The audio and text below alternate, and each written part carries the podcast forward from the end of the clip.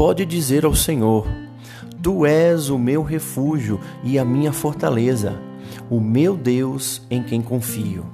Salmos, capítulo 91, versículo 2.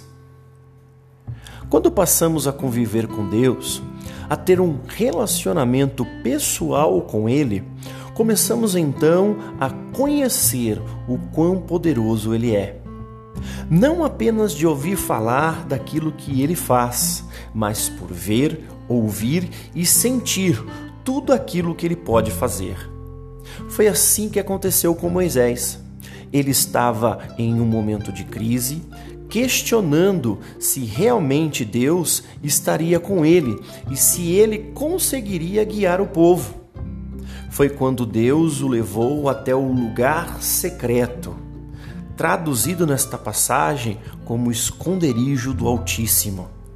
Lá, Deus se revelou a Moisés, escondendo ele em suas próprias mãos, revelou toda a sua glória.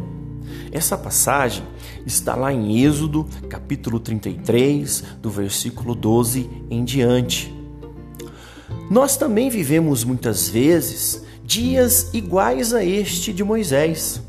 Por diversas vezes desconfiamos se realmente Deus está conosco, se estamos no caminho certo e se teremos êxito em nossa caminhada.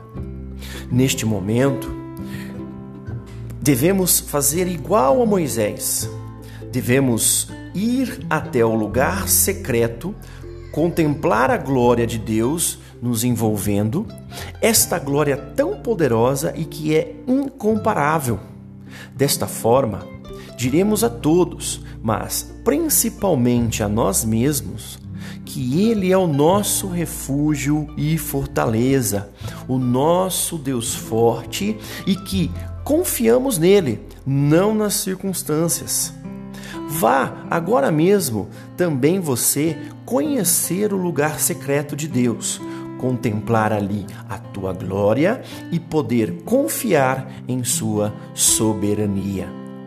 Que Deus continue te abençoando.